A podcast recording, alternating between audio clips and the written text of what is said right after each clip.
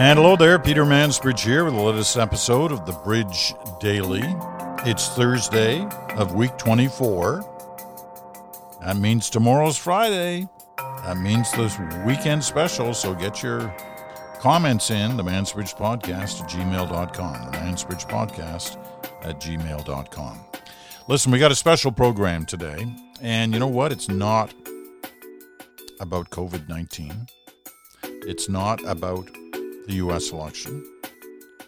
It's about that other major topic that we've discussed over these past few months, and that has been the Black Lives Matter question. And last night we saw the NBA shut down for the night. We saw some baseball games shut down. We saw some soccer games shut down. We saw the NHL do basically nothing. And that's prompted a lot of conversation, a lot of comments, a lot of tweets and so I read a lot of them last night. And I tell you, the tweeter who I wanted to talk to most today was Perdita Felicien. Now, you remember Perdita.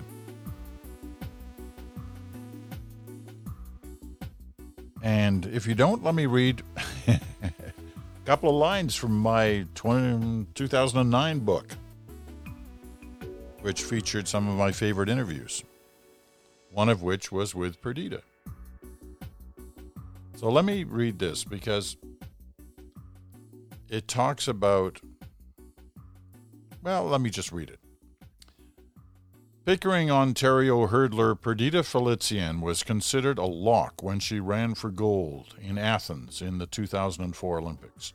In fact, more than a few analysts were already guaranteeing her gold in the medal counts they were predicting. It didn't happen. And in one of those agony of defeat moments in sports, we all felt her pain. She clipped the first hurdle, something that no one had foreseen. And there she was, left in a heap on the track as everyone else crossed the finish line. That heartbreaking image was front page news across the land the next day. It spoke to the loneliness of an athlete whose four years' struggle had suddenly gone horribly wrong because of the misjudgment of a fraction of a second.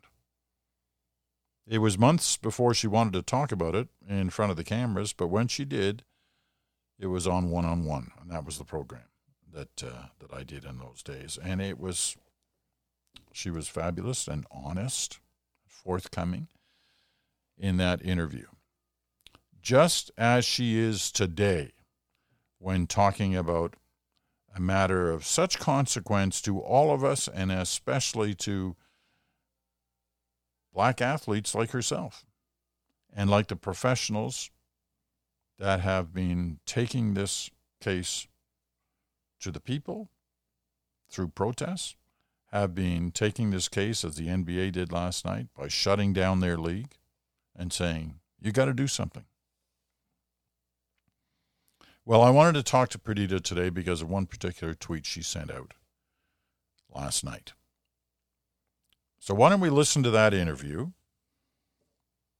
and you think about it carefully, what she has to say, because it's not only about her, it's not only about me, it's about us as a society and how we answer that question of what do we do? All right. So here's my conversation earlier today with Perdita Felicien. So, Perdita, a lot of people have been saying a lot of things in the last, well, 24 hours specifically, but really over the last few months as a result of the whole Black Lives Matter protests and movement and how it's kind of taken hold. Now, a lot of people last night were tweeting various things, and I kind of latched on to something you tweeted. And I, let me just read it. If you aren't an athlete and if you aren't black, you may not appreciate the extreme mental, emotional effort it takes to put the burden of anti blackness aside and then turn around and have to compete at the highest level. Talk to me about what you were thinking when you said that. Yeah, I see a lot of people um, judging the Milwaukee Bucks and the WNBA players for deciding that they weren't going to play in the playoffs. They're just not going to play the game and not showing up and walking out. And what I understood by that is they are not in the right frame of mind. It takes such a huge, it takes so much emotional and mental mental bandwidth to be at your best, to perform, right? On the track, on the basketball court, on any field of play. And I understood what it was with them. They're in this artificial bubble where nobody is, not their family, not their loved one, no one. And they have to face these videos and these scenes of black people just being killed, you know, with no consequence by police who are supposed to protect them as civilians. So they are tired. They are just exhausted. And I understood them walking off. So that's what I meant. It's not necessarily this one incident of Blake or even George Floyd. It's the sum of these things day in, day out that they are tired of. And so for me, I just wanted people to, to zone in on that and give those players uh, some empathy. You know, most basketball players at that level are black. Um, do you think the white players at that level understand what you're talking about, about what it means to be black and what you have to go through as a result of that? I think it's, it's not your lived experience. You don't get to carry the burden and the weight of it, which is privilege, right? You don't have to think about talking to your child about what to do if approached by a police officer. You don't know, you don't have to talk to your child about, well, whether or not they should wear a hoodie or walk in their own neighborhoods after dark for fear that someone might think they're a criminal. So they don't have those burdens to bear. And so the answer to that is no. However, I think for them to be that close to black players and have black friends, they hear the stories, right? And they, some of them might have even witnessed them. And to me, that allows them to maybe have a different lens than people who just don't talk to black people or don't talk to people who don't look like them. And so for me, what has given me a little bit of hope in this whole thing, Peter, is seeing white people, non-black people really stand as allies, you know, in this fight against anti-black racism. And there's no question that has happened over these uh, past few months uh, in a remarkable way. But when you look at last night, and I wonder how you feel about this, because some of your colleagues and my colleagues in the sports world have, kind of spoken out about it. I mean, we watched basketball shut down completely. We watched baseball um, shut down a couple of games. We watched the Major League Soccer um, shut down somewhat. But in the NHL, you know, you got a 33 second moment silence at the beginning of at least one of the games, uh, and that's it. Now, we know hockey is almost exclusively, but not exclusively, a white person's uh, game in terms of the level of the athletes. Uh, but some of the black NHL players have spoken out and been quite upset that the NHL did nothing. Now, is that part of the same thing that you're talking about? I mean, they're seeing it from their perspective, as, you know, as white players, white privilege, and they're not they're not sort of getting it like their fellow athletes in other sports are. So, the uh, the strike that happened with the NBA that was player led, right? That wasn't the executives uh, or the owners saying, "Yeah, we're not going to play in protest of police brutality." So with the National Hockey League, it really was on the players last night to do something. You can keep your moment of silence, 33 seconds or whatever it was. Uh, not, not, not effective to me. And yes, could it be that majority of this league is white? They're European. They might feel that these are black issues. These are American issues, political issues, and they don't want to touch it. That to me is convenient. It's convenient to not have to put yourself in the shoes of somebody else, right? And just turn the blind eye to it, which is why allyship is important. People who are privileged, people who are in a position to use their influence to make things better for other people, right? There's a reason we all are wearing our masks, right? So that you don't infect somebody else, so that you don't hurt somebody else. How much does it hurt you to do something else for another human being, to take up somebody else's cause, even if it costs you something? to me, we have examples of, of people doing that through generations, and it really is time for the NHL to step up. Here's the truth, though I'm not confident that they will. I'm not confident that they will, will as a league.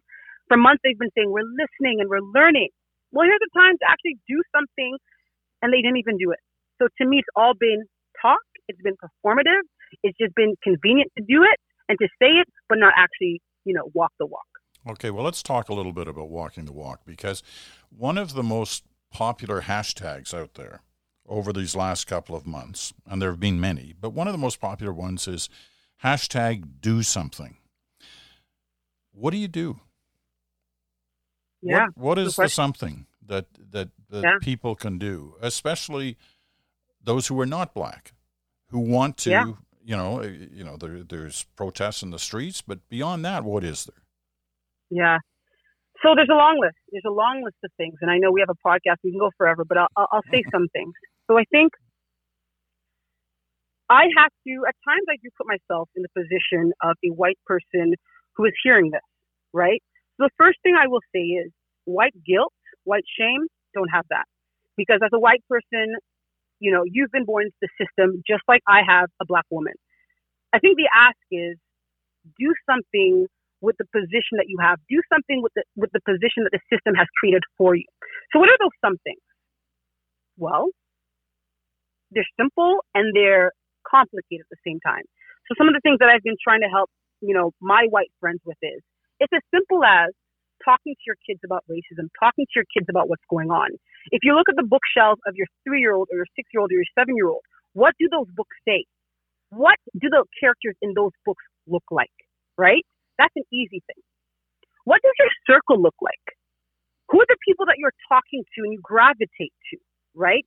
And if the only people that you do know are white people, right, as an executive, as someone who's hiring, then chances are the only people that you are hiring, if you're a white person, are people that look like you, people who are in your circle. So you got to break that mold. You got to get uncomfortable. Is it donating to causes that help with civil unrest or sorry, um, civil injustice? Absolutely. You know, is it as simple as calling the mayor and calling the politicians in your community and saying, I'm not going to support you or I'm not going to do this until this change happens? I don't have all the answers, Peter, and I wish I did. But I think the call to action for me is for every white person, non non um, person of color, non black person of color, to do whatever it is in their power to do. So don't feel powerless. Don't feel like there's nothing I can do. If you see injustice, call it out. Your racist uncle at the dinner table saying, you know, indigenous people are X, Y, and Z, what the other, challenge that. Check that behavior. We each have something that we can do. So is this complicated? Is it nuanced? Every person's perspective and point of view will be different based on where they stand, based on the shoes that they're wearing, and where they grew up. But the point is, if you can't feel empathy for another group of people who don't look like you, then what the hell are you doing with your life? That's very powerful stuff. And, you know, one of the ways I try to answer that question, none of us are perfect on this, uh, is challenge yourself. You know, look at yourself and see how you behave, how you have behaved, what your what your own feelings are, how you react uh, to various circumstances. Um, you have to confront your own biases, absolutely. But here's what I will say, and I and I can appreciate is that this is a racial uprising. I've never seen anything like this in my lifetime. I'm turning 40 on the 29th of August, which is soon. And I have to imagine that at times, as a white person, this is all my, almost questioning your very existence. The opinions that you've held maybe about yourself or what you've earned or what you've achieved and accomplished, right? Doing this work of allyship, doing this work of standing beside black people and indigenous people and people of color is backbreaking work. And, and it's not going to be fixed right now or tomorrow or with this NBA season. It's a lifetime calling. And that lifetime calling will add inconvenience to your life. It will add stress to your life. It will it will lead you to be um, questioned online and potentially even bullied. But those are things you have to be okay with, right? Because this work is not easy. And I, I still think about the Civil Rights Act, and I wasn't alive for it. But just thinking about, my goodness, what if people back then didn't speak up? They didn't strike. They didn't boycott. The progress that we have made as a society, as humanity would not have been. So it is the right thing for many of us to live in our discomfort. And like you said, question our own belief systems and what we've been told about it. Um, the one piece of, of, advice I'll give you is that turning 40 is easy. You know, it's, it's good. And for you, and for you especially, you know, we're always going to see you as that person flying over hurdles as a world champ. You know, we'll always believe that. We'll always see you that way. One last question. I think we all agree we're in a moment.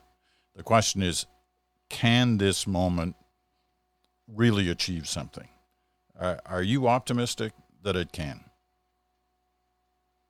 I had a lot of questions and people DM, DMing me and people that I don't know because you know, I, like you said, you saw my tweets and I've been really outspoken about this and outspoken about this as, as someone turning 40 more than I would have been someone who's 22, 23, 24, you know, aspiring to be an Olympic champion. I, I wouldn't have a, I wouldn't have had a voice like this. So to answer your question, people have said, well, what will them not playing do? And the truth of the matter is, it's one thing. So let's say it does nothing. That doesn't bother me. The reason it doesn't bother me is because they are standing for something. And they are standing for something unapologetically. Wouldn't we all wish to be that brave and that courageous and that passionate about a cause and be on the right side of history? But I don't believe that it's, it's, it's not going to do anything. I actually believe it is going to do something. If at the very least, these athletes of the WNBA and NBA have found their voice and found their power, they are the economic engine of their league. They've suddenly leveraged that power and have gotten the attention of the owners and the stakeholders. And if those stakeholders, Peter, can't understand Black grief, Black pain, Black trauma, what they do understand very well is money. And so if you strike inside of this artificial bubble that costs $22 million to create, then you've gotten their attention. And so my demand as a WNBA player or NBA player would be to my owners. Call your mayoral friends. Call the governor of our state where we play. Call Congress and lean in and use that power. Use that influence that you have to make our demands happen. Until you do that, I'm not putting this ball in a hoop for you and for anybody's entertainment. We are out. So can it make change? Absolutely. But it's for the higher ups, the people who have the power to actually make these things happen, actually buy it. And maybe money will make them buy in. Perdita, it's always great to talk to you, and this has been a, a, remarkable conversation. I hope a lot of people listen to it and, and listen very carefully to some of the things you're saying and suggesting. Thanks for doing this. Thanks for chatting, Peter. Always a pleasure. See, I told you it would it would make you think. And think and act and do something is what we should all do. Again, if you have thoughts on it, don't be shy, send them in. I found what Perdita had to say remarkable, powerful. And you can put any word you want attached to it. So send your thoughts in the Mansbridge Podcast at gmail.com. The Mansbridge Podcast at gmail.com. Couple of things on the COVID 19 front that are worth mentioning before we sign off for this day. None of them are overwhelming. We know the facts, the figures. They're difficult enough. I got three little stories here, one of which is uh, the first one, is difficult. Comes out of Bloomberg. Bloomberg's reporting that the discovery of coronavirus in the bathroom of an unoccupied apartment in Guangzhou, China, suggests the airborne pathogen may have wafted upwards through drain pipes from the contaminated apartment holding five people directly below. Okay? If you live in an apartment, you don't want to hear this. But you should.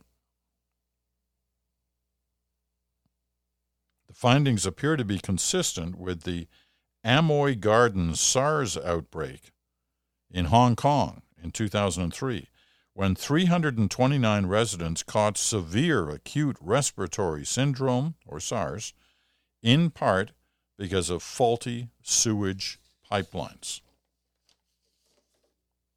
Okay, so you know you can't take anything for granted. You may have your apartment, you know, disinfected to the nines. But what can you do if the pipes are faulty that are connecting all the apartments in the building in some fashion? Okay. That's the difficult one to read. And it's a difficult one to keep in mind. You can never be sure. You can never be too careful in the way you clean things. Now, some of you know when we're upset that I did not mark yesterday as National Dog Day.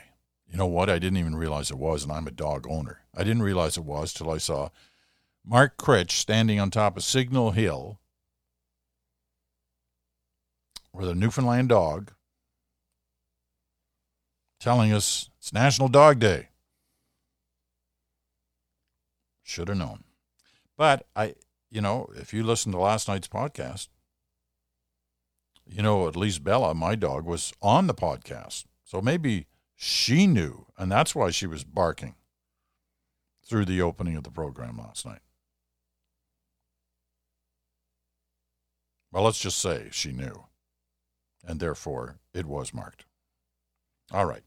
In honor of National Dog Day on August 26, Gallant, a company advancing stem cell medicine for dogs, surveyed a thousand Americans to find out how pets and their owners have been faring in quarantine and found that dog owners are exercising more and enjoying working from home during the panic, uh, pandemic somewhat more than they had enjoyed their profile before the pandemic.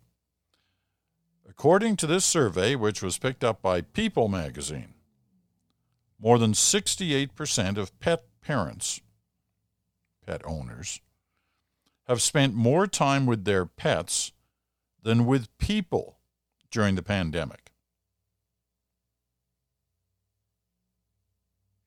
I don't know. I don't know what that says about us. Now, I imagine there's some people, especially some people who live alone with pets, could say that that's just normal.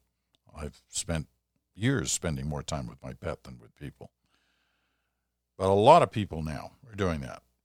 Six, more than 68% of pet owners have spent more time with their pets than with people during the pandemic. Okay, now here's one for you to perhaps have a smile about. It's also COVID 19 related. The Seattle Times reports that the Kentucky Fried Chicken Company announced that it was suspending its iconic slogan, Finger Lickin' Good, in its global advertising out of concerns regarding the coronavirus pandemic, acknowledging that it was the most inappropriate slogan for 2020. Finger licking good. You're not going to hear that anymore until the pandemic's over. There will be no finger licking during the pandemic.